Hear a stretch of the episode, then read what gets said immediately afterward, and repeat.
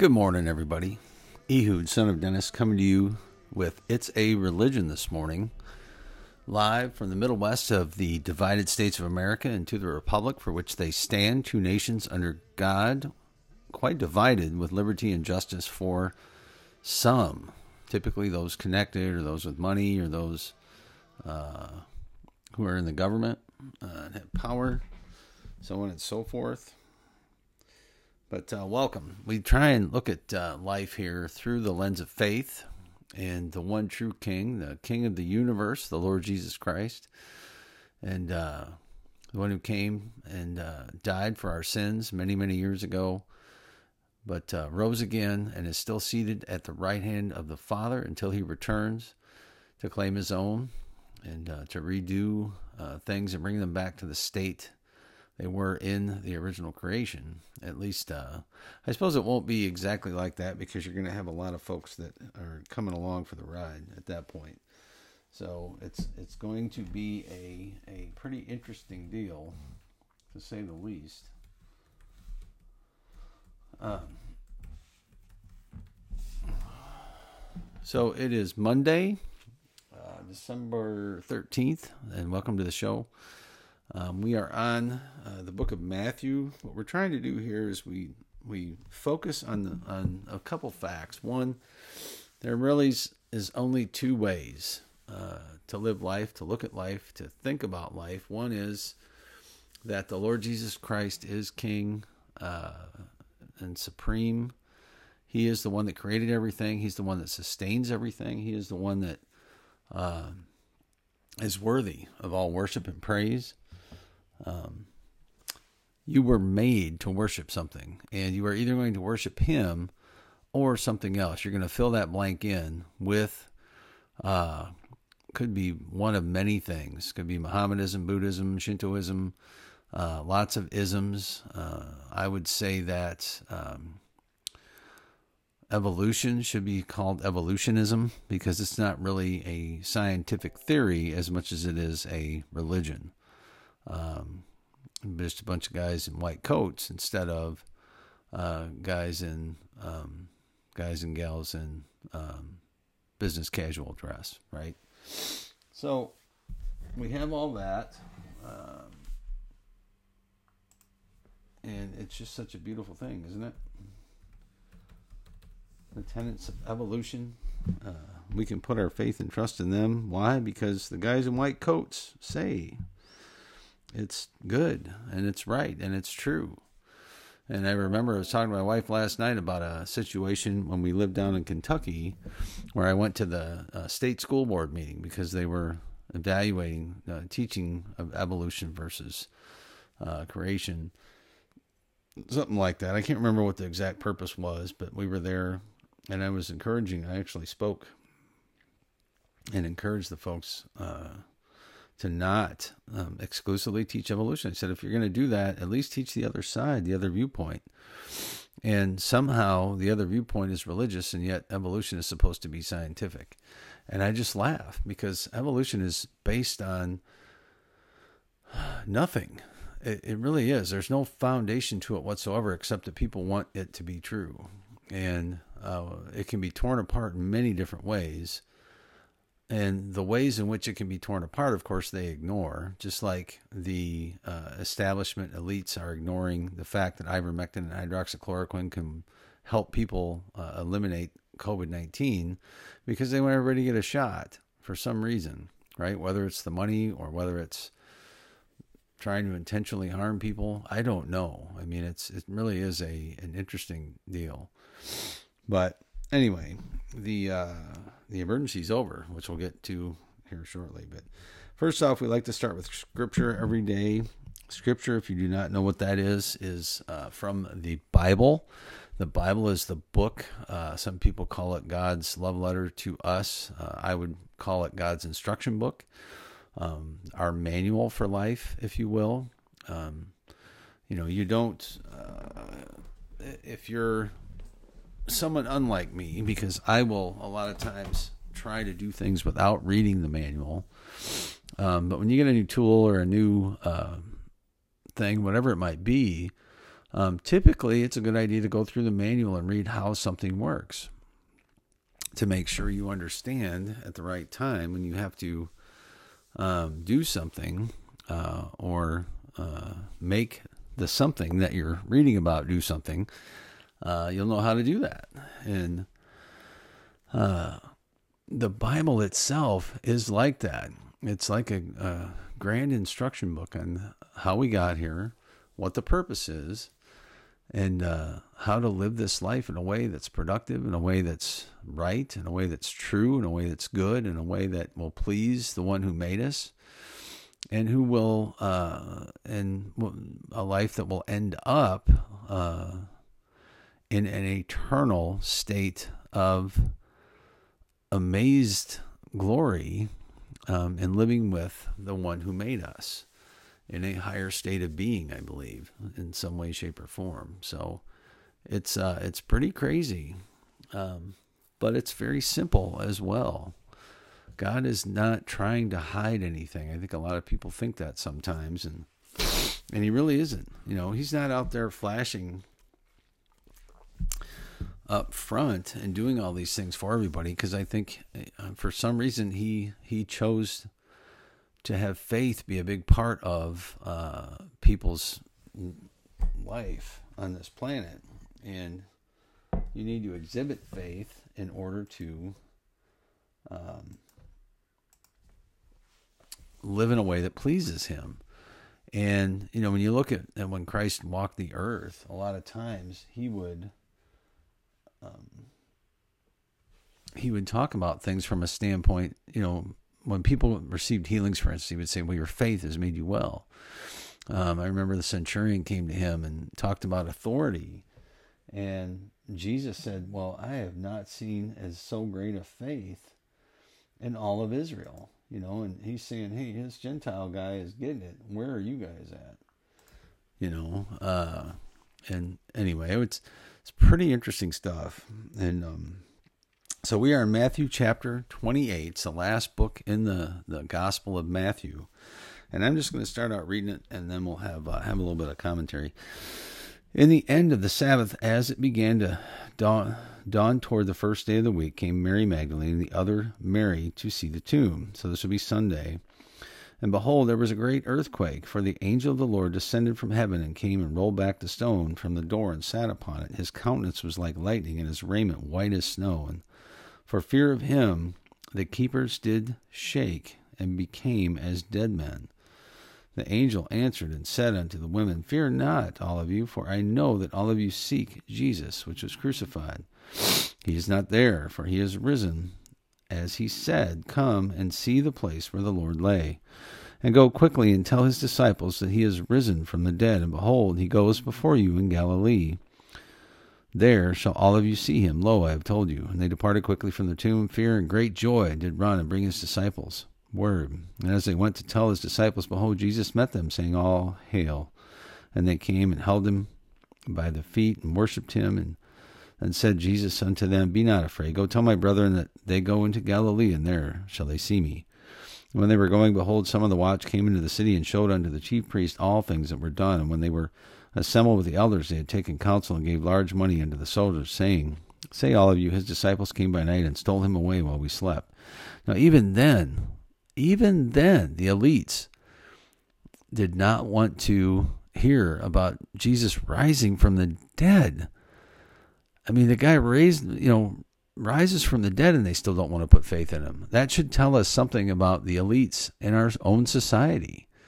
If you put your faith and trust in Christ, um, and you see this, you see what, what the elites of that day were willing to do to maintain their power, to maintain their status, to maintain their position in society. Why would our elites be any different? and you look at this this last two years and it's been very prevalent that that's what this has all been about.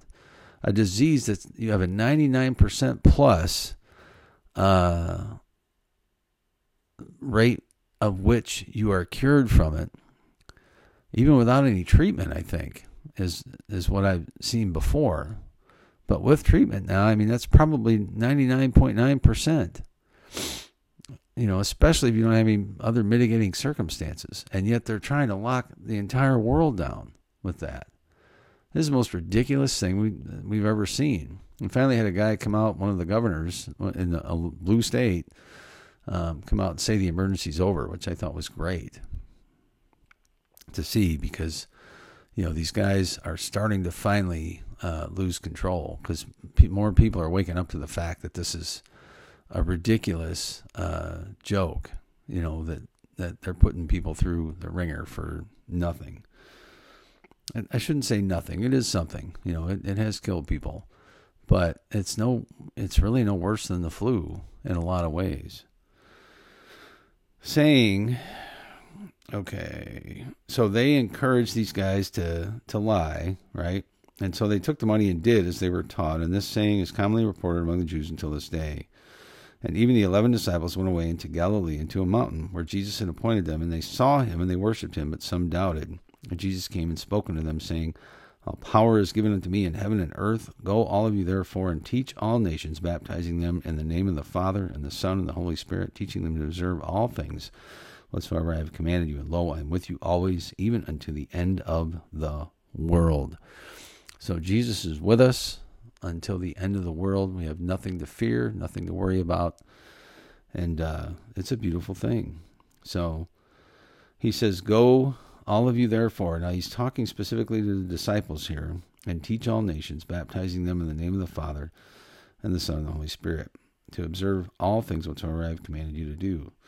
Now, a lot of people take that and say that applies to every Christian. And, you know, I struggle with that a little bit because, you know, it looks to me like he's saying, you know, he, he was talking to the 11 disciples, right? Go back to verse 16. It says, The 11 disciples went away to Galilee, uh, where Jesus had appointed them, and saw him, worshiped him. So he came and spoke unto them, those 11 guys. And, you know, you look at later the way Paul lays out the gifts that God gives to different people. I firmly believe that people have different giftings, different ways in which they can live their Christian life in service to others um, I believe we're supposed to be others minded and others focused for sure, but I don't know that everybody, you know, he picked these 11 guys to go out and uh, and serve in that way, to go out and preach and teach and, and do things like that. And there's many that are still called today to do that. Um, but not everyone is. I don't think every, you know, we used to be made to feel guilty for not doing that. Um, and yet maybe, you know, we were good at other things, you know, going on mission trips or, uh, being hospitable and being encouraging to the brethren. You know, we led a small group for a while and things like that. So there's other ways that people can serve in this endeavor, this great endeavor called Christianity. And uh, it really is life. Life is religion. You know, it's a religion It's about that. Life is religious. Period. You're either going to worship uh, the one true King, the Lord Jesus, or you're going to worship something else. Uh, I believe that is the main true premise that's that's on this planet. That is part of life. That you have to make a choice on what you're going to follow and how you're going to live that out. So, with that, uh, let's take a look at a few things from today. Four states call in the National Guard to deal with health healthcare staffing crisis. This is in the Epoch Times. And what more do you need to say? It should say Four states call in the National Guard to deal with a health crisis staffing of their own making. Uh, right? Because our policies have forced people to leave their jobs because they didn't want to get an experimental poke in the arm for a disease that has a 99.8% recovery rate if you are healthy and can take something else for it, like a therapeutic, like an ivermectin or a hydroxychloroquine or a, uh, you know, something else that is not a jab.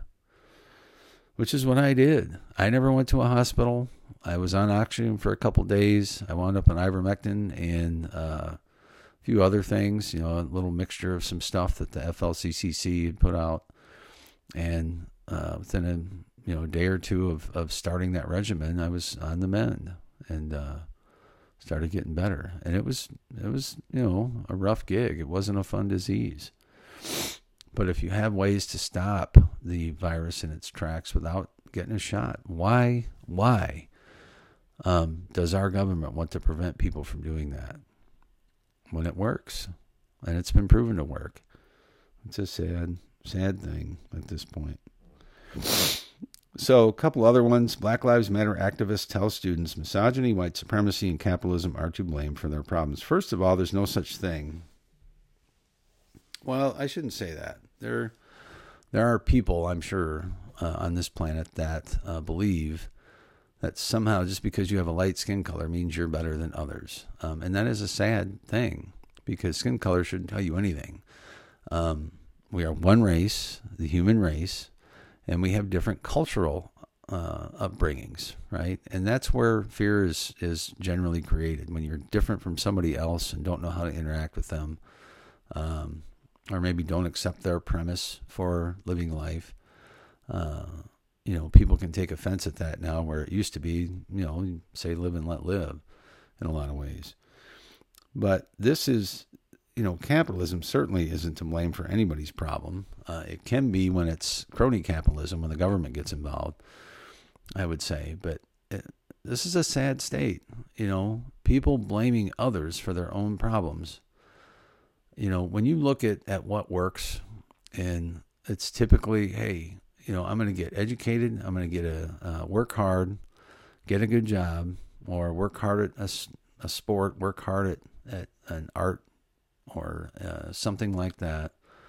And um, in doing so, uh, you can be successful in a free society, in a society that's based on uh, free enterprise. And that's what it, it shouldn't be called capitalism, should be called free enterprise. And you look at our system in this country, and it's the the greatest experiment that's ever happened. And even the poor in this country are better off than 99% of the other countries throughout the world. Why can you not talk about that? And talk about the opportunity that you have to get out of whatever situation you're in. But you got to make better choices.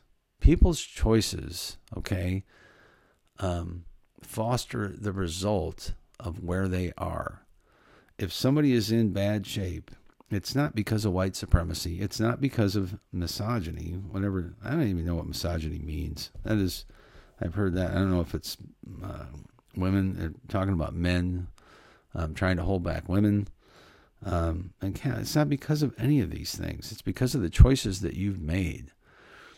And uh, I, come on, I just in this day and age, there's no room for this this stuff and it just it makes me sad because it, it creates angst among people. It creates hatred. It creates uh, situations that aren't going to allow people to move forward. It's not going to solve anything. How does it solve anything to sit there and blame all this stuff for people's problems? So and then chris wallace announced his departure from fox news and will go to cnn it's about time chris. Go where you're more at home. It makes a lot of sense should have gone a long time ago, in my opinion. The guy, you know, and Fox News isn't really, uh, uh, how, how, should I say, is not really a uh, um, bastion of conservative conservatism now, but they do have anchors that are seemingly conservative, and they're more conservative than CNN for sure. So anyway, I just think that's funny. So lastly, liberal governor defies his party's tricks, declares COVID-19 pandemic over. And this was the uh, the governor of Colorado, and he made some comments along those lines where he's like, "Look, if you're uh, sick, eh, you know, he's touting these statistics that say most of the people hospitalized are unvaccinated, and I would argue, I wonder if that's really the truth irregardless, even if it is, so what? You know, if people are, and he basically makes that argument. He says, you know, if you're unvaccinated at this point and you end up in the hospital, it's your own fault. Bingo, right? If somebody has that choice and uh, let it go, you know, quit trying to force people to do this stuff for their own good. It's it's the most ridiculous thing I've ever seen. You know, if you got your vac- vaccine and you think you're you're okay, uh, then why are you worried about forcing that on everybody else? You know, if you're going to be, if you want to wear a mask, wear one. the Lord bless you. But don't force everybody else to do it just because you're living in fear and because some CDC official says we should do that. You know, and it's funny, the governor guy, he said, you know, health officials are going to want to make you wear a mask all the time because they think it, it works to eliminate disease or whatever. Right? So they're going to uh, consistently do that because makes their in their own minds it probably makes their job easier. So anyway, with that, y'all have a blessed day. If you do not know the Lord Jesus Christ, please email us at ehud at itsareligion.org, ehud at it's a religion, all one word, dot org, and we'll be happy to help you uh, get to know the one true King, the Lord Jesus, the one who made you, the one who sustains all of this so that we can continue to live on this earth and uh, science is not the answer, folks. You can see that in the latest last two years. Science is polit- just as political as anything else, and it's filled with people's beliefs and paradigms and uh, what they want to believe, and they'll make the fa- facts fit what they want to believe a lot of times. Um, but in Christianity, we have eyewitness accounts. We have a single document that spells out what it's all about. And uh, it's been challenged for many, many years and just keeps coming through. So have a blessed day in this Christmas season, and we'll uh, we'll catch you tomorrow, hopefully.